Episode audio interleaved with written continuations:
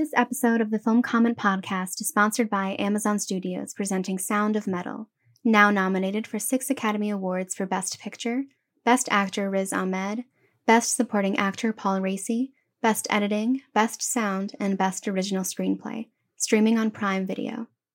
This episode is also sponsored by Kino Lorber, presenting Slalom from director Charlene Favier and starring Noée Abita and Jeremy Renier. An official selection of the Cannes Film Festival and Rendezvous with French Cinema, Slalom is now playing in select theaters and virtual cinemas nationwide.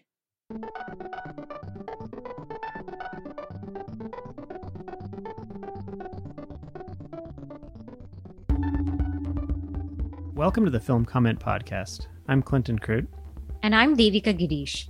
We're the editors of Film Comment. For today's episode, we brought on two writers whose work we've long admired, but who, for whatever reason, have yet to appear on the podcast A.S. Hamrah and Blair McClendon. Though we had planned for this chat to be a window into our recent home viewing, we kept returning to that age old fountain of springtime small talk the Academy Awards.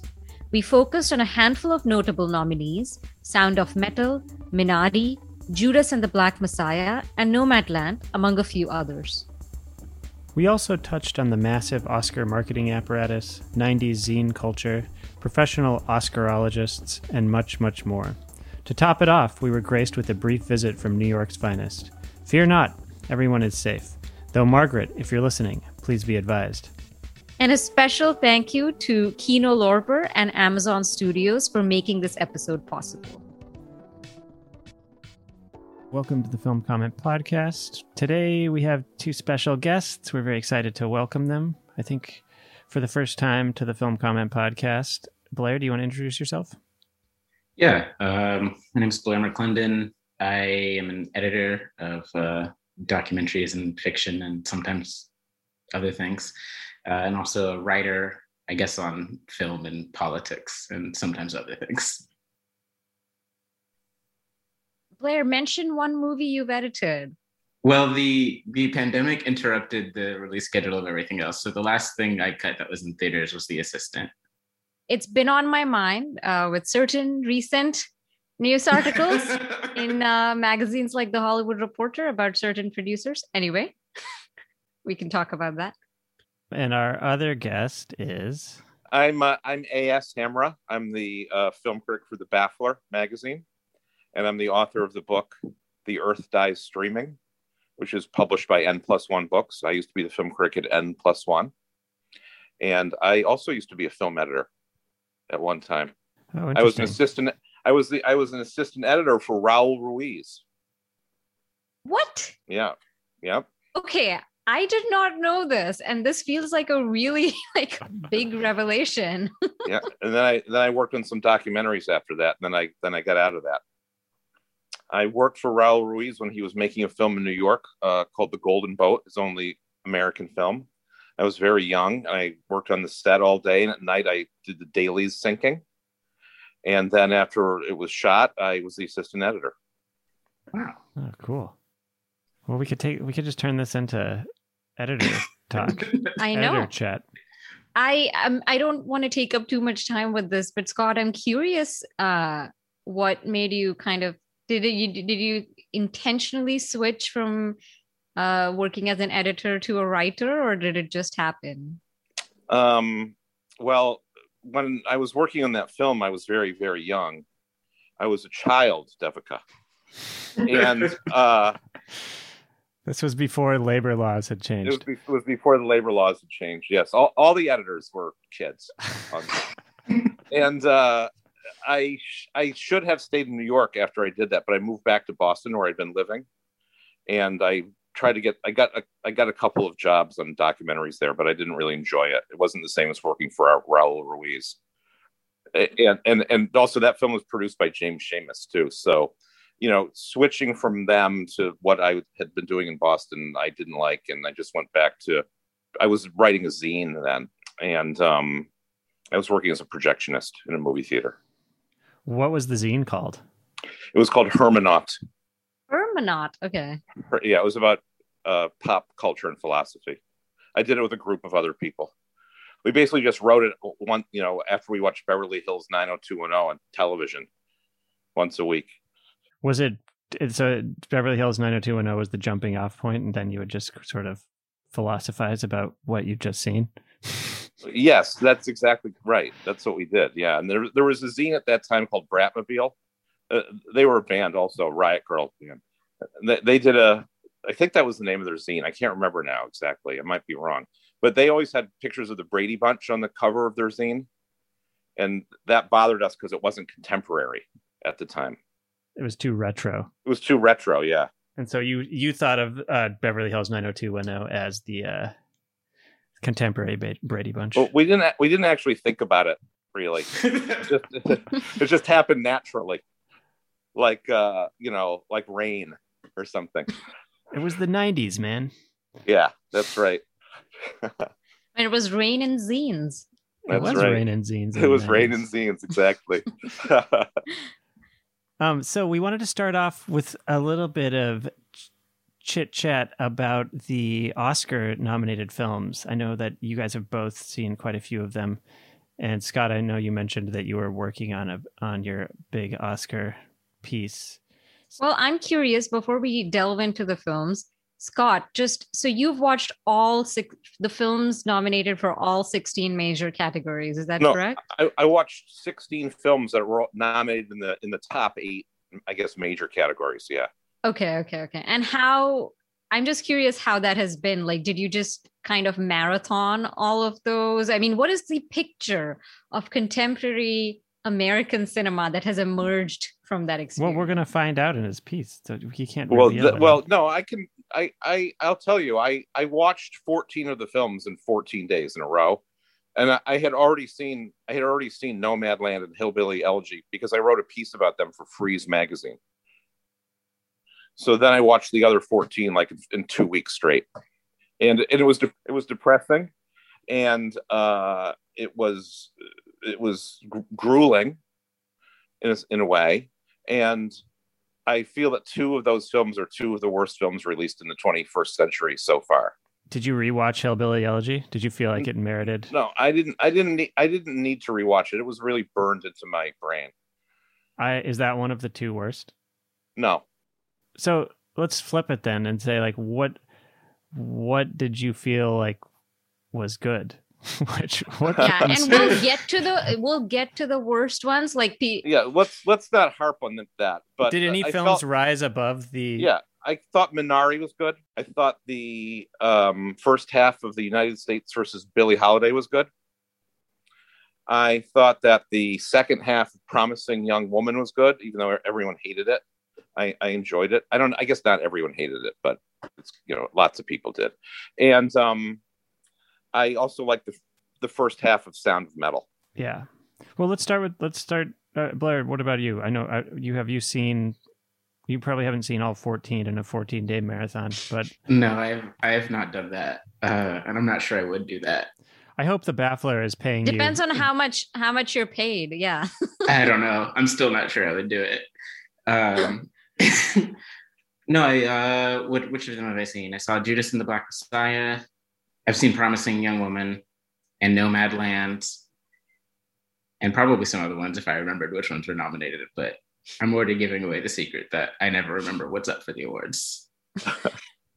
yeah. Well, maybe uh, I know that we all have seen Sound of Metal, and Scott like like the second half. No, I like the first half. Uh, oh, you like the first? Sorry, it's promising young woman is second half.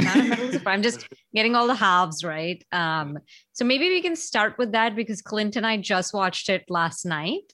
Um, and i have to say i was surprised by it. It's actually very different from what i thought. I just the only thing i'd read about it was a paul Raci interview in the new york times which was so touching. I mean i don't know maybe i was in a mood but you know he's been working uh, sort of have playing these bit parts um, on tv series and movies for many years. He's 72 i believe and he's been a theater actor uh, in at a deaf theater in la and so this is his breakout role and he's he's nominated in the supporting actor category for sound of metal.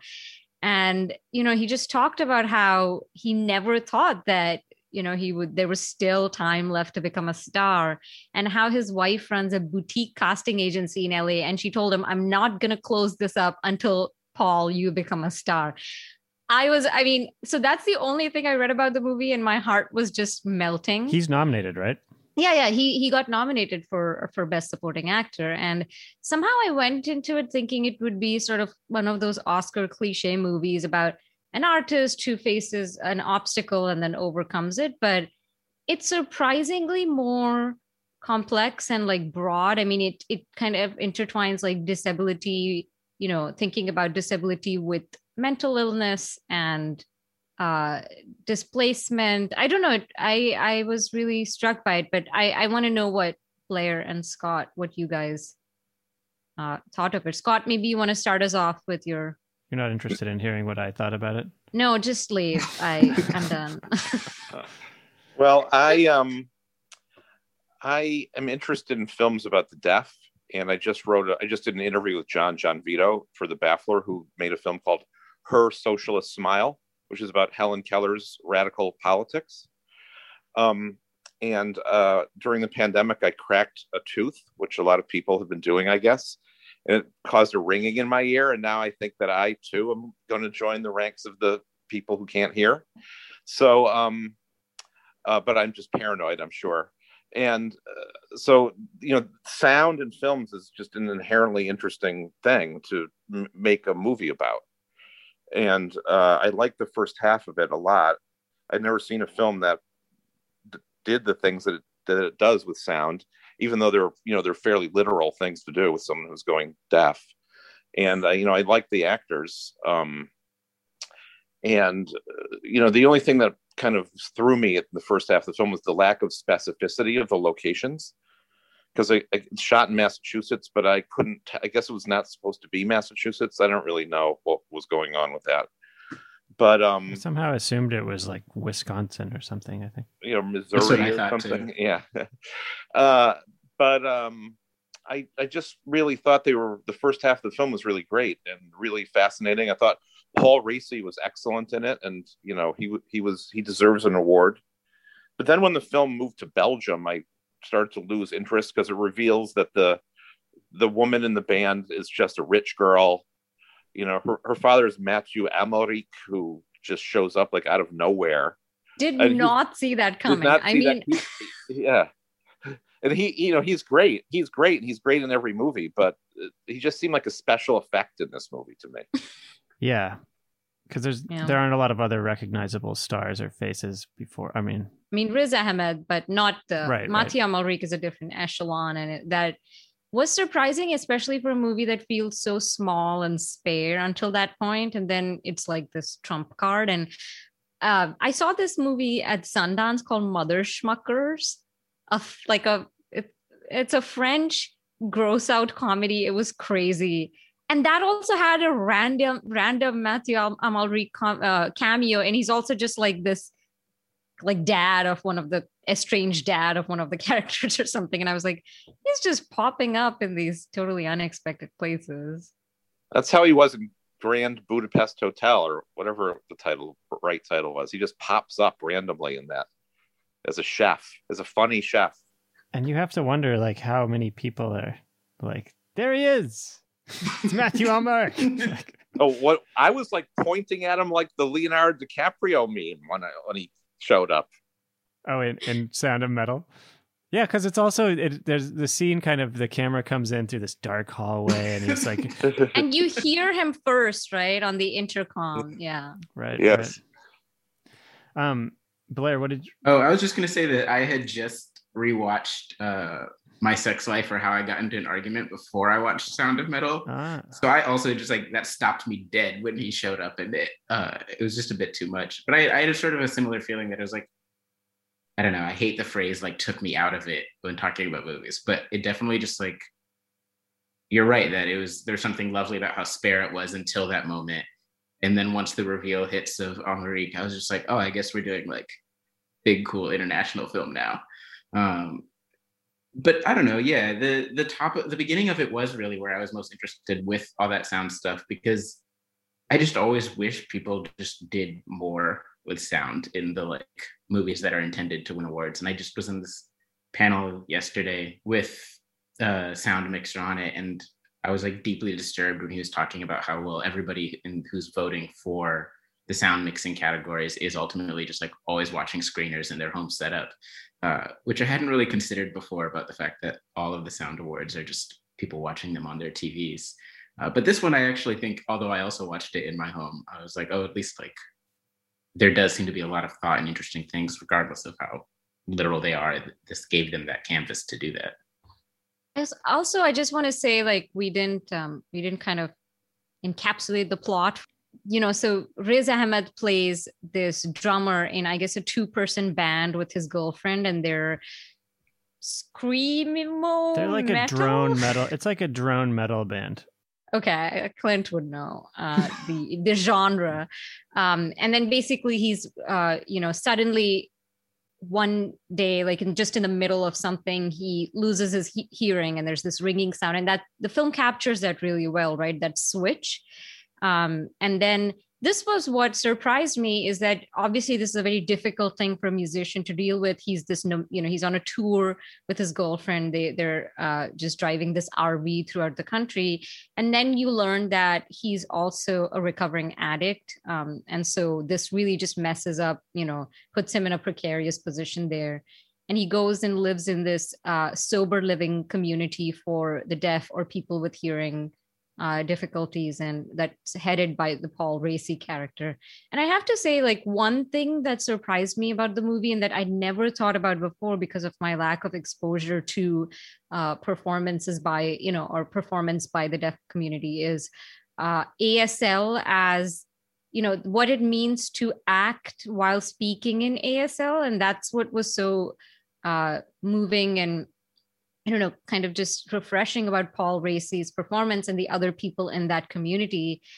That conversation he has with uh, Riz Ahmed's character when he's talking about how this community is fixing something in is about fixing you know your mind and not your hearing and hearing is not something we think of as something to be fixed here and the way he communicates that with asl um, you know just something you're again i'm not used to being spoken to in that way you know and kind of combining the subtitles with the with the gestures and the emotions it was just that was quite incredible. And it and then like looking into Raci's uh, biography that's why i was so struck. Like there's this whole community of actors right? And this whole kind of um craft to it that i just wasn't aware of there's that great scene where they're having dinner and it's all uh, it's silent. You're sort of hearing it through their ears, and then it cuts out, and you sort of hear that what's actually the sound, and everybody's laughing and like banging the tables, and there's all this noise and clatter, and that sort of switch I thought was uh, was really well done. The the woman who played the other deaf teacher was very good. She, uh, a deaf actress called um, Lauren Ridloff. The teacher of the children's teacher. Yeah, I thought she was great in it. Yeah, she was good. Um, I really, I also really liked the first half. I think because it was just sort of drifting, and I wasn't really sure where it was going, and there was this sense that uh, it it could have gone in, and you know, you know, I did, I wasn't sure what he was going to do, but I did feel like the second half he sort of it sort of locks into this. Like it was, it was uh, surprising to me that he chose spoiler alert, what he chose to do. Um, in a way, and I was surprised because it seemed really like a choice on the filmmaker's part, like it, it as opposed to a choice that came from the character at that point. But um, didn't you want it to be more metal though? Like I expected more metal. Yeah, well, I, I have did. a nine month old baby sleeping when I was watching it, so I was kind of the metal parts I had to jump up and crank the volume down real low every time.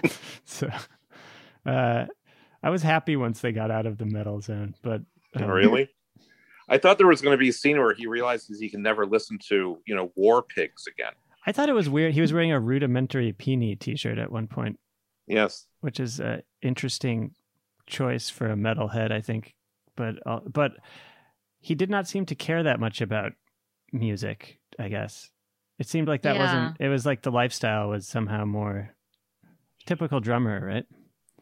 but well also that the relationship it seemed like that that's more important to him Yeah. uh, with his girlfriend than necessarily you know what they that the music kind of keeps them together is something they do together and i have to say i actually did like the latter half maybe even more because i think the first half felt a little more uh, trite or just familiar you know to me um, and then I think like the second half is where, you know, there's again this moment where Paul Raci, the, the character tells him, like, I don't know what situation you're in right now, but you look to me like an addict. right. That was really interesting because it made me think that there's something about the way in which he's reacting to this and the kind of transactions he's making and kind of the desperate way in which he's reacting to wanting to get his girlfriend back, wanting to get his hearing back, and refusing to accept where he is that relates to the, you know, um, to his problems or or whatever his personality as an addict. And that really comes out in that second half where I think he's adjusting to the idea of giving something up, like adjusting to the idea that his life is different. That's what I thought he'd been doing for the in the first. I mean, or at least it's it seems to be happening to him. But um, yeah, I'm open to the argument that the second half is is okay too. I, I was I, I I will say I I was pleasantly surprised. I expected uh, a lot more sentiment, uh, sent, like something much more sentimental and much more uh, tugging at the heartstrings. And this movie does that a little bit, but um, uh, it, it's it's in an interesting way, or it does other things that I think are interesting. Like- yeah, I thought it was going to play. I mean, especially when I heard that they were like ramping up for uh, an Oscar campaign. I hadn't seen it yet when that sort of was apparent, and I just assumed, oh, then it's like, uh, what was the American remake of? And was it called The Untouchables? The one with uh, it's Bryan Cranston, right? And um, yeah, that. you know, it's one of those like there's a white guy and a younger black guy, and the white guy needs help, and so together we're going to learn about I don't know how to be good people or something. Um, I actually have no idea what you're talking about. yeah, So there- the Bryan Cranston remake with Kevin Hart. Same. I'm nodding, but I actually have no idea. You're, you could be describing like so many Oscar movies that. okay, but that's my point. is, like, is that like this movie? There was this French movie. I think it was. I think it was called The Untouchables that did uh, just like massive numbers in France. So obviously we remade it, and it was like the exact same idea. It was like a young black man and an older white man who, you know, the older white man needs help, the young black man helps him. Um, and obviously the U.S. was like, wow, yeah, we have the same thing. Let's do that. Uh, and so they did that, and it's just like you know this very sentimental like. Can you imagine if a black person and a white person got along? Um, and so I sort of assumed, exactly. I sort of assumed because they were like, oh, yeah, it's about this artist. And, you know, like you said, and he has this obstacle. I was like, wow, there's going to be so many sentimental moments in this movie. And I just was like prepared to not want to engage with it at all. Um, but I was, that was, that was the thing that shocked me most about it. And I think why I got pulled along is like, I just, I mean, yeah, there's some moments in there where they do it, but I really expected it to just be sort of oozing Yeah. throughout the whole film. Can I switch, uh, have a switch gears to a movie that actually I think is sentimental but worked on me like a charm, Minari. Let's switch gears. Um, Let's do it. again, a film that felt very, I mean, there's this template, especially in recent years, I feel of immigrant, you know, films about immigrants that are always about, or not always, but often tend to be about assimilation, the, you know, an immigrant character or family struggling to assimilate, and it hits certain familiar beats about um, you know feeling like neither here nor there or encountering racism or you know all those kind of having an american dream that shapeshifts over the course of the narrative. And i do think the film fits that template but it also took me by surprise with how spare and modest it was. Like it didn't try to be more than what it was which uh, felt quite specific to me. Like it's really a story about a couple who are who the their immigration and their displacement you know they're grappling with what that makes their marriage and what that makes of their relationship with their kids um and their their grandma. And also it's really it wasn't a movie really about assimilation you know? Like i went into thinking that would be a big theme but it's not it's not a movie that like is trying too hard to define its characters in relation to the white americans around them. Uh, it felt very interior to the story of that family so i was quite taken with that too. Um, scott you said that was one of your the movies you liked too right? That was i think that was the best one of those. Um, and it really works because it's you know you you, you kind of have to watch the whole film at once for it to work. You can't watch half of it one day and the other half the next day. It, it, it builds in a very powerful way to something that's really terrible. And um, you know the acting is so good in it. Everyone is so good in it that um, it really works uh, and, and i'm surprised it got nominated because it's just too subtle it's so for- for small that- yeah. Yeah. yeah. And uh, yeah. i really enjoyed it. And I, it was unpredictable you know?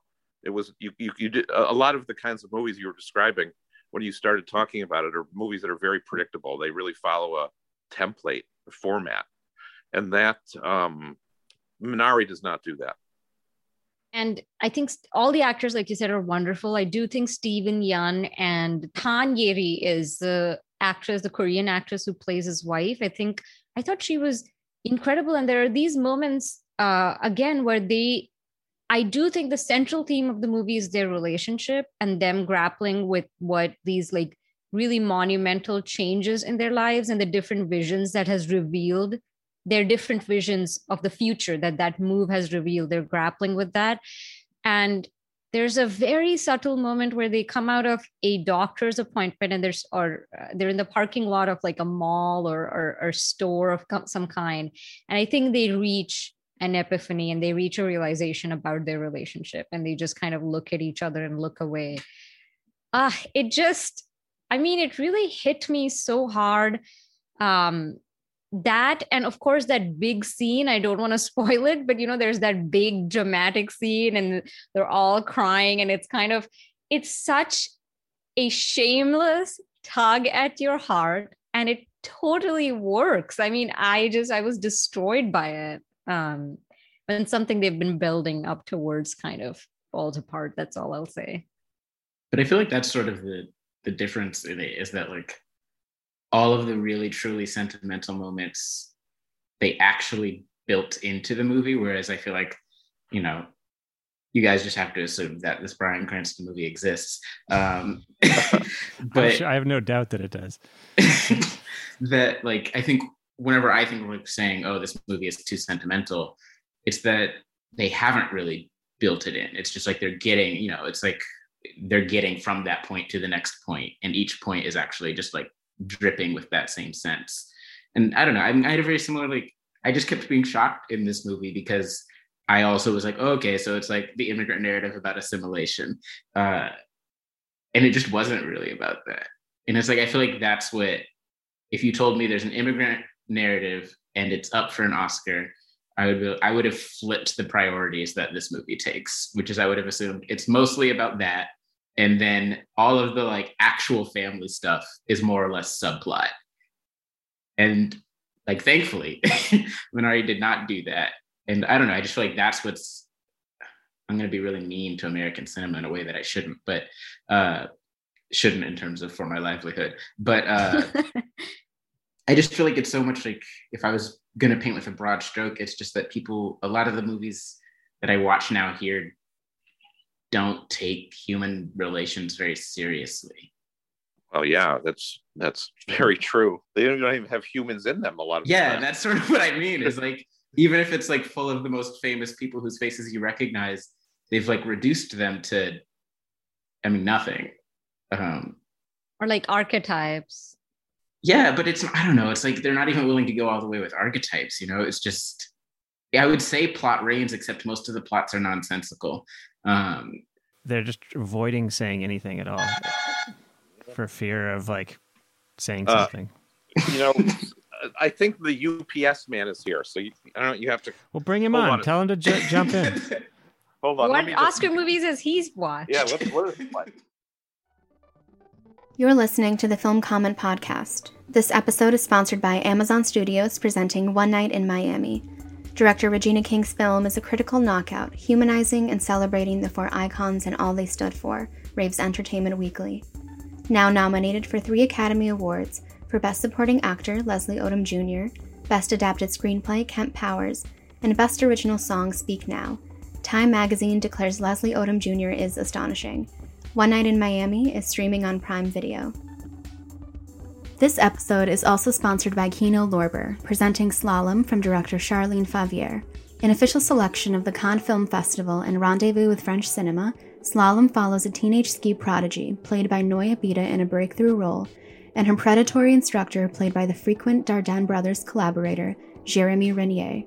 IndieWire says Slalom is shot with the kineticism of bodies in motion and the sensitivity of an early Celine Sciamma film. Slalom is now playing in select theaters and virtual cinemas nationwide. Learn more at kinomarquee.com. I wonder, I will I wonder if that's a useful transition to Judas and the Black Messiah. Oh, I'm so ready to talk about this and get in Yeah. trouble. You want to go for it? Sure. Um, so Judas and the Black Messiah, um, more or less, uh, follows Bill O'Neal's, uh, who was an FBI informant's infiltration into the Chicago branch of the Black Panthers, which was led by Fred Hampton, and it sort of follows that path up through the assassination of Fred Hampton. Um, and I don't know, my my reaction to this movie is that I feel like every almost all praise and all condemnation for it, my gut has been, oh well, you're wrong. I haven't heard any condemnation. Oh, you got to hang out with way more leftists. That's probably true. I don't hang out with anybody. So I don't leave my apartment. I have I have come across uh, critiques as well. Some uh, some more like some really good. You know, I, I I'm Blair. Go on because I haven't really been able to actually you know settle somewhere. It's a movie that I responded to really well while still obviously having a caveat of okay, this is a Hollywood movie. But I don't yeah, I don't know really what to make of the various responses. So I'm I'm curious to hear what like what you mean when you said like you know Yeah. you're like you're all wrong. Well, okay, so I'll say the the the main way that I think the leftists are wrong, um, and I'm sorry, guys, I count myself among you, and we're often right. But the the main way I think they're wrong is I've seen like a lot of this focus on why would you make a movie about the informant and not about Fred Hampton, um, which to that I would say is like that's it's obvious why you would make a movie about the informant and not Fred Hampton, which is okay. I have also like done lots of research into Fred Hampton, and I've got to say, just like true believers are not that interesting as characters. Um, what's like phenomenal about Daniel Kaluuya's performance is like that you can and you can see it in the documentary footage that Fred Hampton is magnetic. Like you see him talking and you get why an organization was built up around him because you'll follow him. Um, and Daniel Kaluuya can do that very quickly on screen.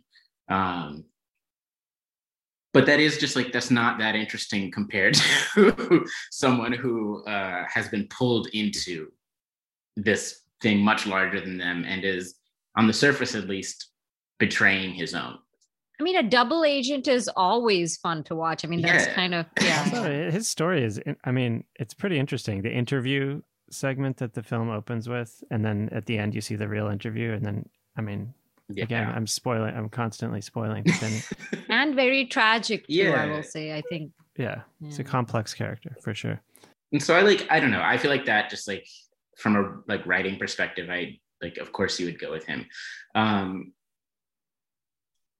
i think it's like the tension of that movie and i've like what i've also found very intriguing about it is how open shaka king has been in interviews about the tensions of making it Even the title. I mean, he openly has talked about his discomfort with the title. yeah Yeah. which yeah. is you know on like my side of the film world you know you sign up for a film and you sign a non-disparagement agreement and i don't think shaka has disparaged his own movie uh, but he's just he's talked about it in this way that I was really really shocked by. Um, and that is, I think, ultimately the tension of it is just if you're going to make a movie about a black socialist revolutionary at Warner Brothers, you're gonna run into some difficulties. Um, and the way they Warner Brothers isn't known as the Black Socialist Studio. I always thought that was yeah, kind of the thing. One. Uh, there's the... a couple of it. and I, I, don't know. I like I. I very I was very intrigued by that they like sort of talk about how they tried to smuggle it in through this genre mode, which I think Shaka is great, but that I don't think that's true. I don't I don't really think they did uh you know, I think he said it was like a, a 70s crime thriller or something, or late 60s, I guess, crime thriller. Um, I don't think that's quite what it is. I mean, that like you can sort of see the tension too in how they're shooting it, which is there's that one shot uh, when Bill is leaving the uh, the like safe house, and it's through the window, and it holds on the thing, and he like you don't see him for a while. He goes off screen, comes back in, and the car backs out. Um, and my first thought was that I was like, oh, that's a Steve McQueen shot, and it's Sean Bobbitt who shot it, who also shoots all of Steve McQueen's things. And I was like, oh, I guess that's why it's a Steve McQueen shot. Um, but even like in the technique of it, it's just like you watch the thing, and the movie just feels like it is in tension with itself, where it can't quite settle. And I don't really mean this as a negative thing, but it can't quite settle on like what mode it's in. Do you feel like the uh, the genre trappings that it aspires to neuter the po- neuter the politics or dampen them? I don't think it's a genre thing.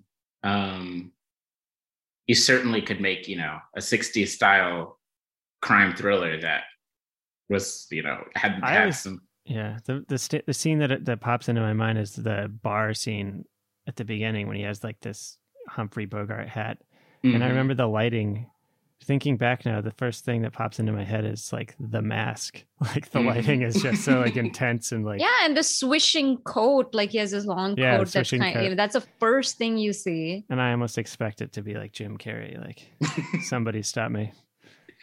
I think like the tension of it is less the or the like the politics being noted is less the genre thing than like what it takes to get a movie that will have that wide a release, which I and which will get an Oscar nomination. I exactly. Mean, yeah. Like I am not generally on the side of people who are in fact I'm against the side of people who are like you need to make sure to cast people who in some way look exactly like the person you're talking about because I like find that sort of boring as a thought. But I do think in this instance the like fundamental tension is that the Panthers were like teenagers and early 20s.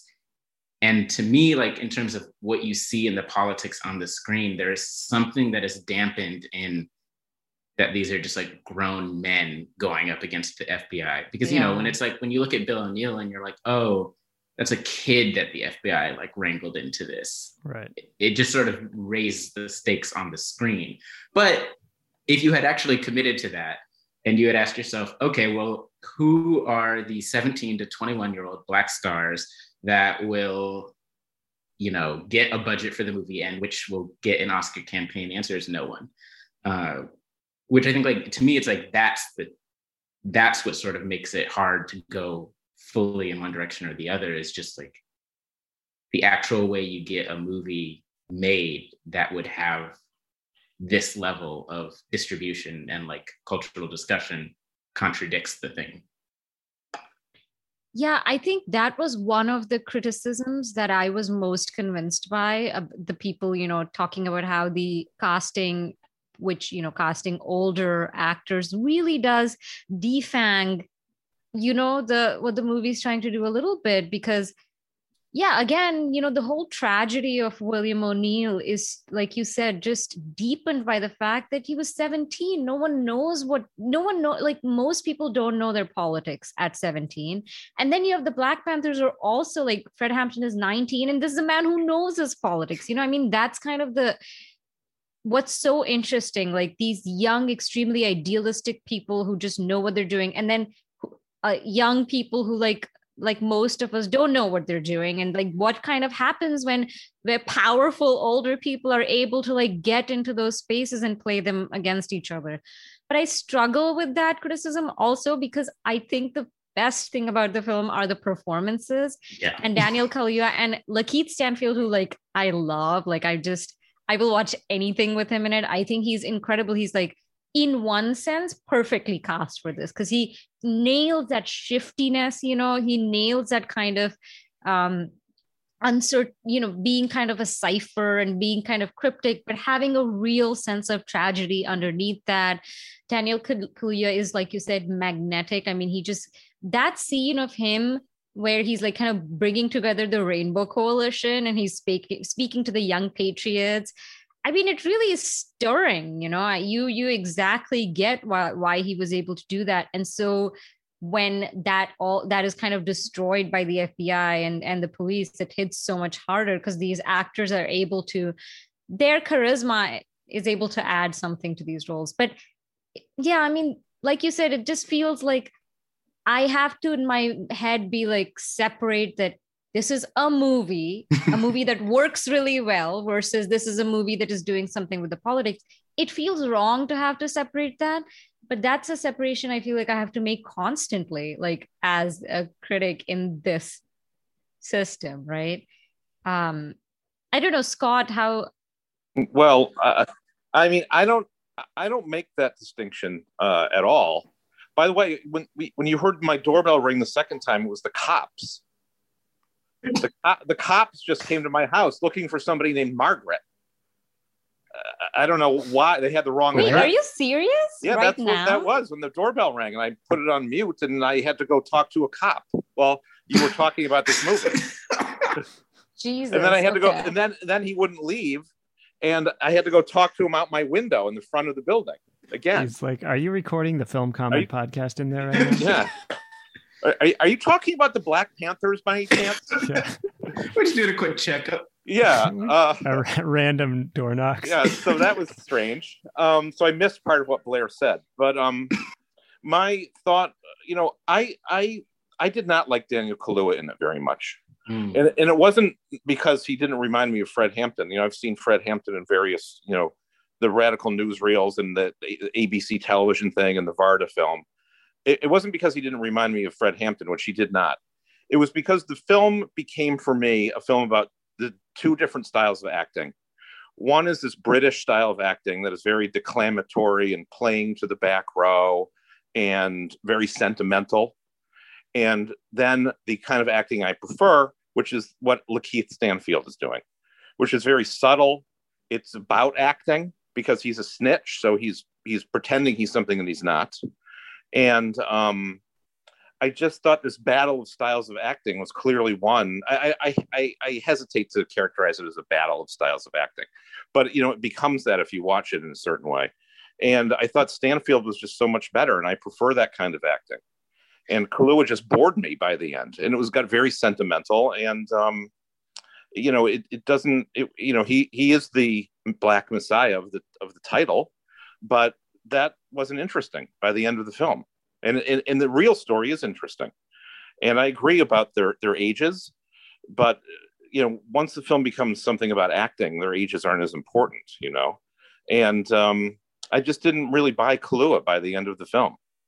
But do you think that's him? Because I, I think I know what you're talking about, and I had like a similar issue. But I actually sort of think that's like it's hard to say on this end whether that's how it was written or what's left out of it. But it's like I be this is again, this is me being incredibly annoying for just knowing a lot about Fred Hampton. But there was one thing that kept bothering me about it, and this is like sort of about winds up being about how they're portraying Fred Hampton, which is there's this thing hanging over them of that he might go back to prison. And we sort of know that it's trumped up, but they don't really include the like thing in it. And the thing that Hampton did that they were sending considering sending him to jail was allegedly that he had stolen an ice cream truck and had given out ice cream to a bunch of kids on a hot day. And like I remember when I was reading about Hampton, like obviously there's lots of other things that I found admirable about him, but there was like something so lovely to me about that yes, he was like, we need a socialist revolution and to topple the pig government. And he was also like, it's a hot day and the kids need ice cream. And so he took the ice cream. And it was sort of, I don't know, to me, I guess I think the thing that you're responding to in his performance, I like kept responding to in how the movie is structured, which is like we keep, I mean, it, it, yeah, it's the Messiah thing, and we keep coming back to him as like a saint. And he just Yeah. like he comes in and he says his thing, and then the scene's out. And I was like, and then maybe this is also the root of my like, I wish he had been a kid, is that I'm like, like Fred Hampton, the degree to which I find him interesting is the other part of it. Of like, like why didn't we see him go and steal the ice cream? Which I sort of wonder more like, I guess on the political end of that is that people are kind of afraid to say, oh, he might have done the thing, and still, I don't think he should go to Like prison. he might have stolen. Yeah. Um, I mean, I hope he did steal the ice cream. Oh yeah. But it's sort of like by making by fictionalizing this story, it kind of I don't know, it makes it very palatable, and it's you don't really have to think very much about it at the end. It sort of packages The- it up for you. The, the film is not presented as um, a history lesson, but more more of a parable. Right. Well, from the title, Yeah, I mean, even mean- yeah, and that that makes it so it doesn't have to be about the real Fred Hampton, which seems to be evasive to me. You know. I don't. I mean, I don't ever mind the like. It's not about the real thing, but I do mind that just like as a character, they just like. I mean, they made him perfect. right, right. And, like and so self-assured. I mean, so Just he- self-assured. comes on screen and he it's just like says the thing and it feels scripted. I mean, it feels scripted everything he says because I mean, no one's he. I mean, in of course I've seen so many videos of Fred Hampton and he really was self-assured, but I agree that there is an element in the film that kind of just takes out the spontaneity that takes you know I, I and I I don't see that in the performance. I think the performance is kind of very faithfully per- performing what is maybe being given, what is written. Also because you only see him in snippets because of the main character being Bill O'Neal. You kind of only see him in glimpses, and so the film is choosing what glimpses and how they're presented to you. You know, and I do think that it's maybe a little over invested in drawing out the contrast between the two characters uh, in a really kind of clean way that you know i didn't think of this before i'm just thinking of this now responding to what you guys are saying that there is a kind of very clear line drawn between the two and there's just something very like neat about yeah, I mean, the it's just film it it makes it easy to it makes it digestible and palatable to a broader audience, which is part of the goal, right? But it also makes it easy to stop thinking about after you turn it off after the credits roll. to me, and this is me sort of going off what you said about the they're drawn so neatly and contrastingly, is that it's like, oh man, if we're gonna do like you know Judas and the Black Messiah, like the most interesting part of that story between Judas and Jesus is when Jesus is like, I know it's you and I'm gonna let you do it. like, go on and do it, man. And like, obviously, that's not what happened in this situation. But like that, I mean, uh, there's a reason that like that moment has sparked so much literature and so many works of art since then. Is that it's like, oh, there is this brief moment in the New Testament where Judas and Jesus actually aren't different from each other and are going towards the same thing. And it's like, I, w- I just wish that line had gotten messier, especially considering I'm going to ruin it. Uh, towards the end, when they drop to you know the interview, and he's like, "I was in the revolution," and it's like that's the moment that I'm like, "Oh, I wish that had washed over everything else," which is Oh, like, yeah. You mean the Bill O'Neal interview? Yeah. end, and he's like, I was doing, or they're like, what do you tell your kids, right? Yeah. like And he says, and like, I, I read that whole transcript after watching the movie just because I was so fascinated. And it's hard to say what he means and whether, you know, what he's kind of. So it's very hard to pin that down. But I was struck by the fact that he was, you know, he kind of felt that he was righteous in some more complicated way than like, I don't know, then I'm then they were doing violent things and that i don't know there was something where he felt like this was all part of the mess of the revolution and i was I feel like he's just and I- very yeah. confused and like he feels like he both contributed to the Black Panthers during his time as an informant against the Black Panther. Like he like participated in various actions that they'd done. and Well, maybe he, he's- he wants it. He wants it to be true that he he contributed to the revolution. So he's a he's a tragic figure, you know, and and the film the film kind of saves that for the very end, you know, because Hampton has to be the tragic figure through the whole running time of the film. Yeah, and this like I mean this gets at my like real actual big pet peeve is like I just feel like too much of stuff thinks of like contemporary cinema conceives of tragedy as the sad thing Right. because it's like Fred Hampton isn't a tragic figure, like not in the way that he's drawn in this movie. like he's, I mean, he's only tragic in like the same way that like Achilles is, but not in the the way that like any Or, like, of the like Is great Jesus t- tragic? It's yeah, the exactly. ever told. Exactly. Like, Well, that's again to get to the, like the Black Messiah thing. It's like Hmm. you know you have this guy who's saying I'm gonna die for the revolution, like, and the actual tragic character and surprise. is not that guy. Right. Because when you think about Jesus and Judas, first of all, Judas was not roped into it by the, something like the FBI. But also, really? you- There was you no also- FBI in those well, biblical times. whatever the Roman equivalent or that would have been, you know. But sometimes with Judas, you think sometimes, well, you know, he it, he got sick of listening to Jesus talk. You know. Jesus. I mean, this man keeps saying the kingdom's gonna come, and it never does. Yeah. One thing about the film that we haven't talked about is the portrayal of J. Edgar Hoover, which you know adds to the store of terrible, weird presentations of J. Edgar Hoover in movies.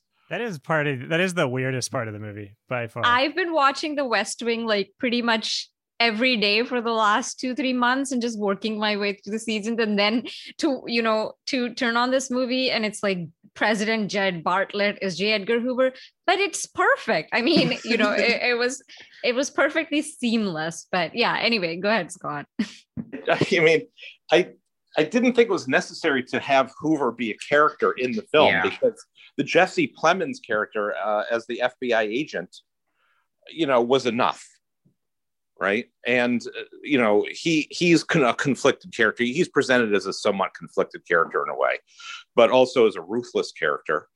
Um, and for him to have to go meet Hoover just seemed extraneous to everything, and it seemed like a gimmick.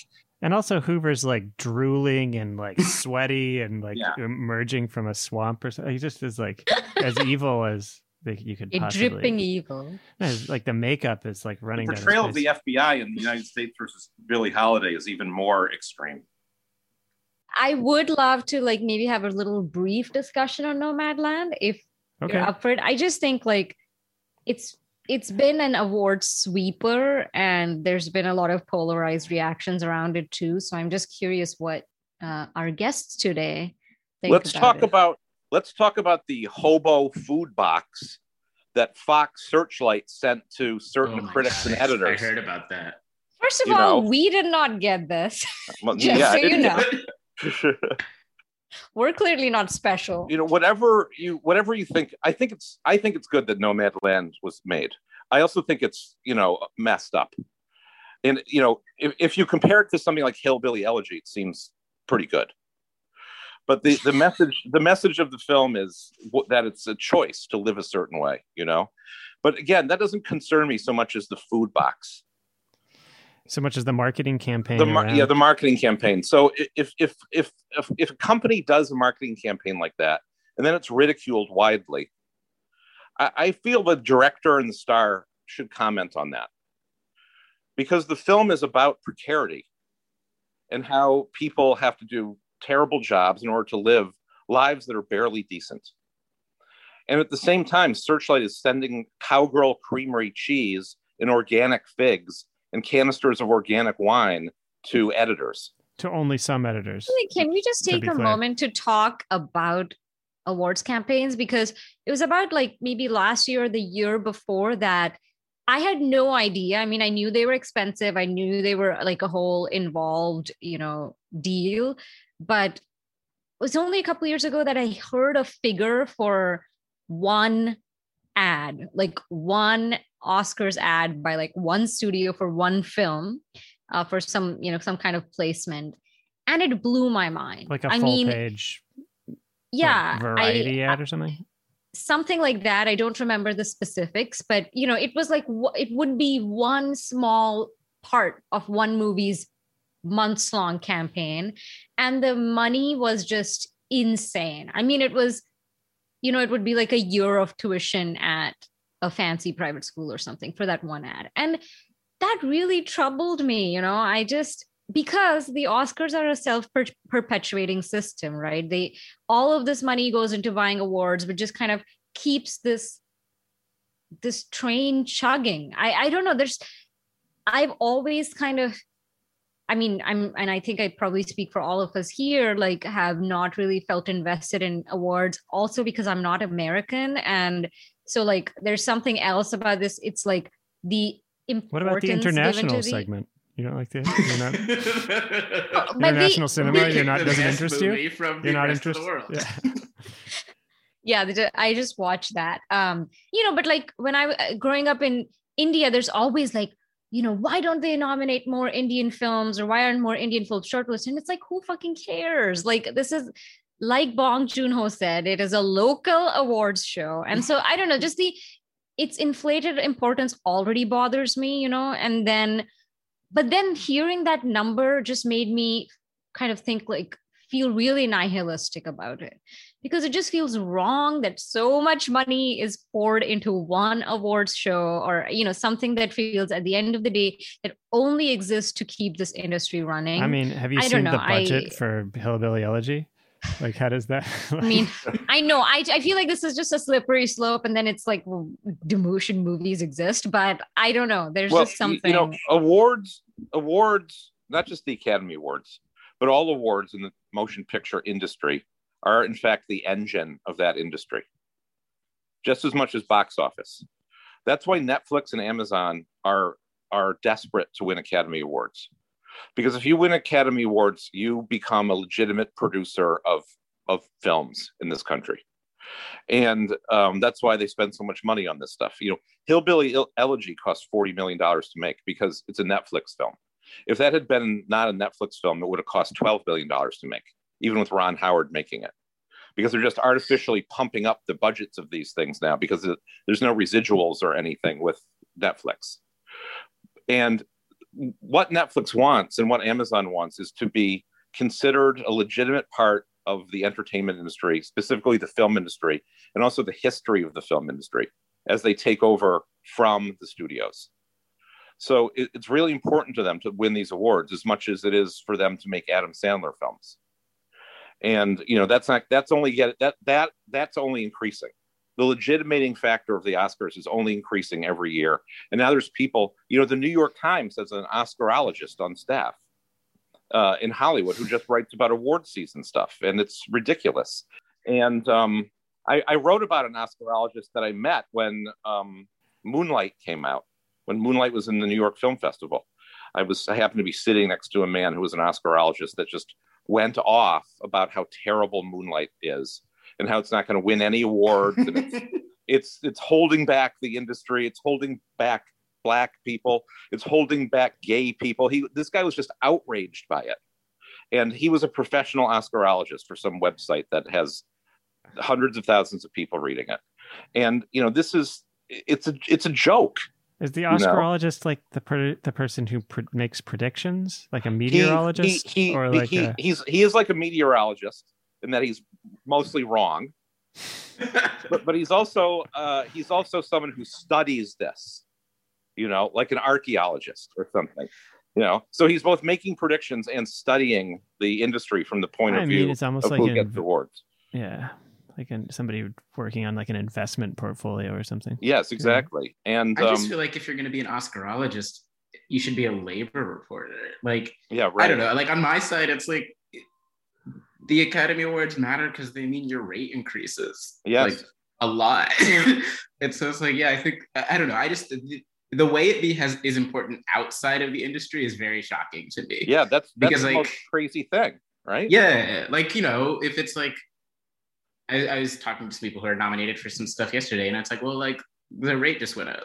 like, yeah, so right. that's it's cool. Sho- it's shocking to you, like the pu- like the way that the public is like following. Yeah, you know, it's like, it's like I won I won an award at Sundance several years ago, and then people decided I was an editor. I mean, that's what it is. Like, it's a legitimating factor. you know 10, 10 years or more ago now when i was the film critic for n plus one my editor at the time keith gessen recognized that this was a phenomenon that because i'm only interested in you know cinema right? Uh you know it didn't occur to me that there's so many people that just want to read about oscar stuff. So he made me write he made me write my first oscar column you know? And and you know so many more people read that than a lot of other stuff that i write you know? I think it's it serves as like a shorthand for access to that to to cinema. Like looking at the you know best picture, less people can But- just be like, "This is it, it, it also today. that- that's right. It's non-blockbuster cinema today a lot of the time. And it's also a shorthand for what's wrong with the movies. If you have to write about every oscar film you're you're really taking you're kind of like taking the temperature of what's wrong with american filmmaking in hollywood you know? So that's more interesting than following these campaigns for uh, oscars that they waste so much money on. But hollywood wastes an enormous amount of money on everything Right. It's also like Clint, what you're saying. They they are like, I would say, based on conversations with family, you know, they are for a lot of people the arbiter of what's good in cinema, like the arbiter of taste. And it's a little why it's why it like feels a bit nihilistic is, you know, criticism is that, but there's Yeah, not right. like literally thousands, millions, billions dollar, you know, but the awards are like movie's chances are so informed by how much money they have for a campaign and who's watching, what kind of people are watching them. Of course, it's not like criticism is um completely insulated from all these things. the fi- the phrase uh, critic critic Billy elegy just sort of floated through my head. they, they, they, everyone used to know about the Oscars that they did not reflect what were the best films of the year, nor, nor did the nominations reflect who were the best actors and so on. People used to understand that, but I think mean, there's there's less, some less and bad less of understanding. Yeah, I mean, I think Moonlight is a good movie, but I think there's something maybe like troubling when a good movie wins because Yes. it like it makes it and- harder to get out. yeah.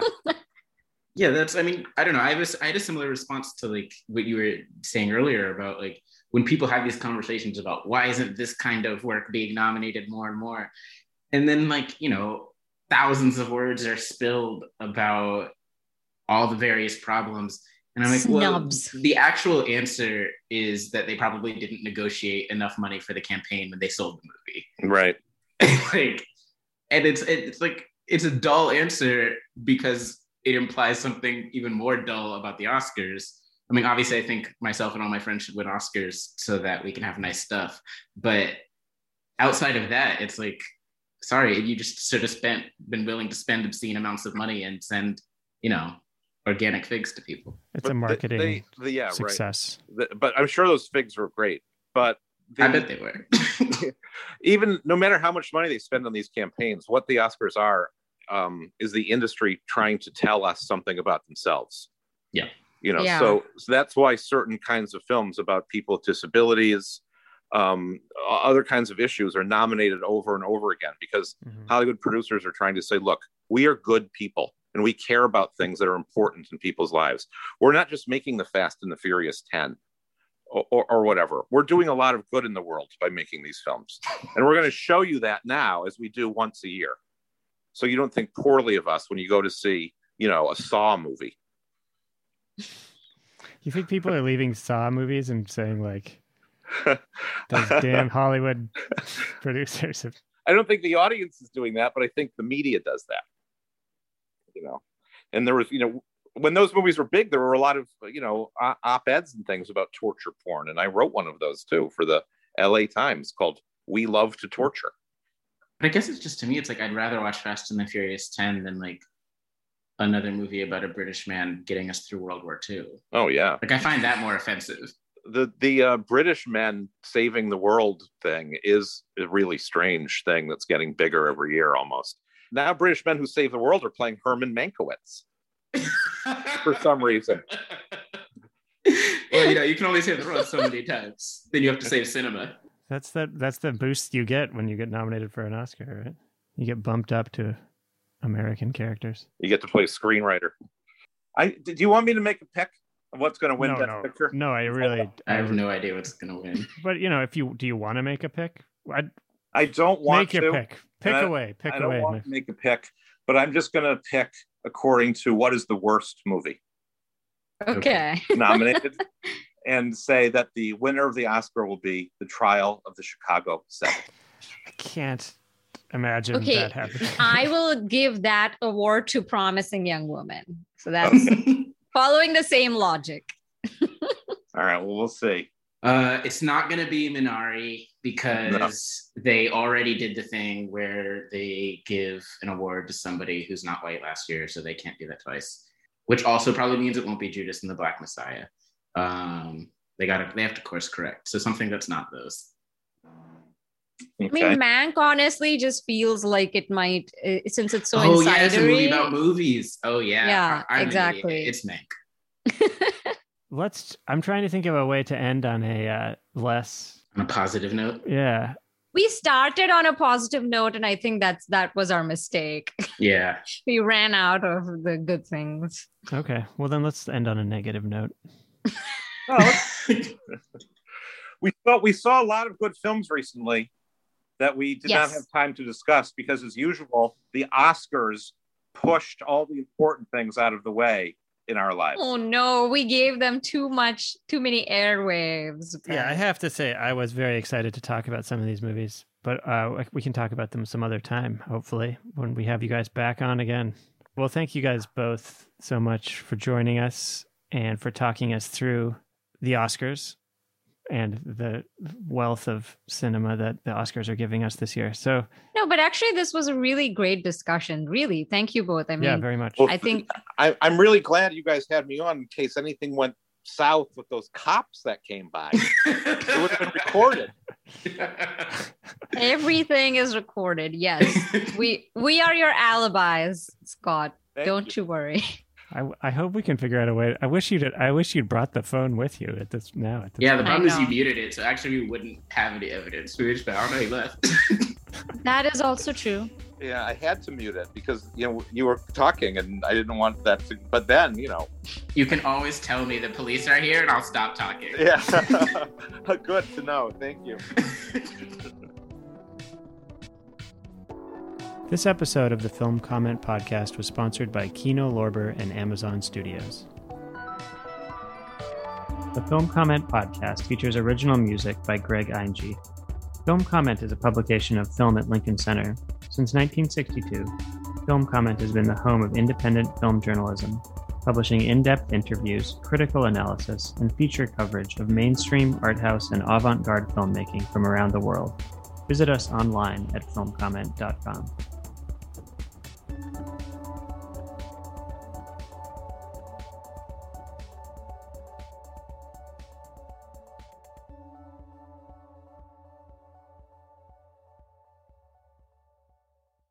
This episode of the Film Comment Podcast is sponsored by Amazon Studios presenting Sound of Metal, now nominated for six Academy Awards for Best Picture, Best Actor Riz Ahmed, Best Supporting Actor Paul Raci, Best Editing, Best Sound, and Best Original Screenplay, streaming on Prime Video. This episode is also sponsored by Kino Lorber presenting Slalom from director Charlène Favier and starring Noée Abita and Jérémie Renier. An official selection of the Cannes Film Festival and Rendezvous with French Cinema, Slalom is now playing in select theaters and virtual cinemas nationwide.